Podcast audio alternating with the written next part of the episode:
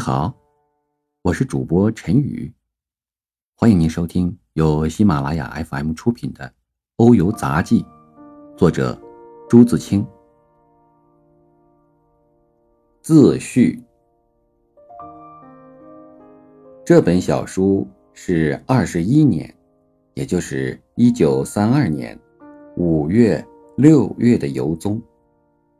这两个月走了五国。十二个地方，巴黎待了仨礼拜，柏林俩礼拜，别处没有待过三天以上。不用说，都只是走马看花罢了。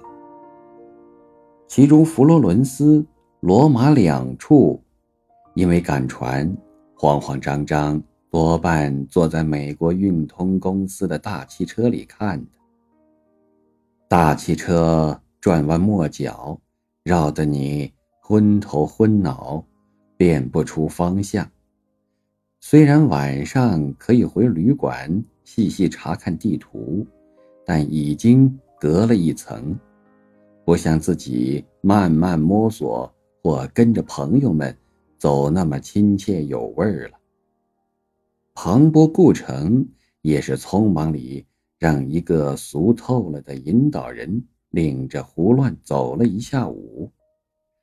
巴黎看得比较细，一来日子多，二来朋友多。但是卢浮宫去了三回，还只看了一犄角。在外国游览，最运气有熟朋友乐意陪着你，不然。带着一张适用的地图，一本适用指南，不计较时日，也不难找到些古迹名胜。而这样费了一番力气，走过的地方便不会忘记，也不会张冠李戴。若能到异国说异国的话，那自然更好。自己只能听英国话。一到大陆上，便不行了。在巴黎的时候，朋友来信开玩笑，说我木游巴黎。其实，这儿所记的五国，都只算是木游罢了。加上日子短，平时对于欧洲的情形又不熟悉，实在不配说话。而居然还写出这本小书者，起初是回国时船中无事，聊以消磨时光，后来却只是一不做二不休而已。所说的不外美术、风景、古迹，因为只有这些才能目游也。游览时。离不了指南，记述时还是离不了。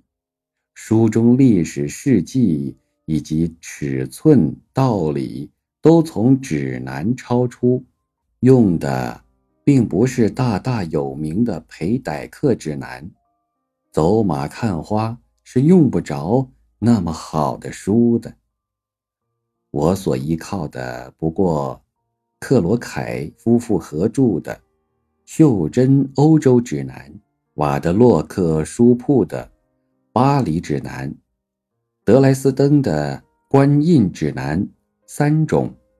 此外，在记述时也用了雷纳西的美术史和荷姆斯的艺术规范做参考，但自己对于欧洲美术、风景、古迹，既然外行。无论怎样谨慎，漏见谬见，怕是难免的。本书绝无圣意，却也不算指南的译本，用意是在写些游记给中学生看。在中学教过五年书，这便算是小小的礼物吧。书中各篇以记述景物为主，极少说到自己的地方，这是有意避免的。一则自己外行，何必放言高论；二则这个时代身边琐事说来到底无味，但这么着又怕干枯板滞，只好由他去吧。记述时可也费了一些心在文字上，觉得是字句、有字句、在字句安排最难，显示景物间的关系，短不了这三样句法。可是老用这一套，谁耐烦？再说。这三种句子都显示静态，也够沉闷的。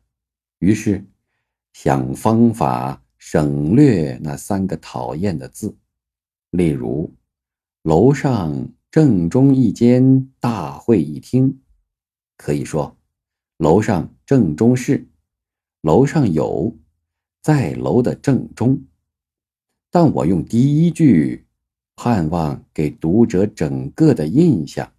或者说更具体的印象，再有不从景物自身，而从游人说，例如天尽头处偶尔看见一架半架风车，若能将静的变为动的，那当然更乐意。例如他在左胳膊底下钻出一个孩子。画中人物，不过这些也无非雕虫小技罢了。书中用华礼、英尺，当时为的英里和华里容易，英尺和华尺麻烦些，而英里和华里数目大，便更见其远；英尺和华尺数目小。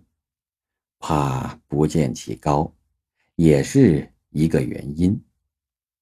这种不一致，也许没有多少道理，但也由他去吧。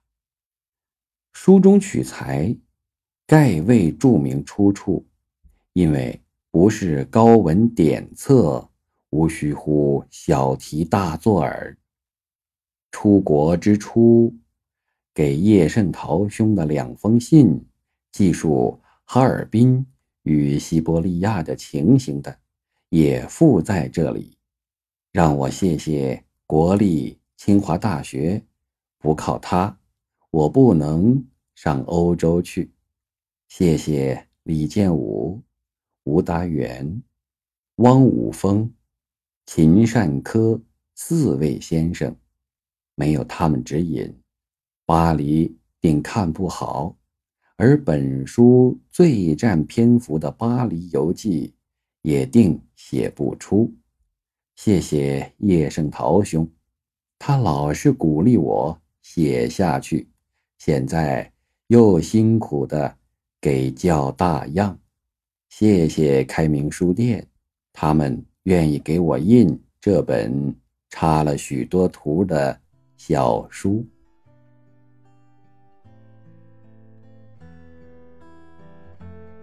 本集播讲完毕，感谢您的收听。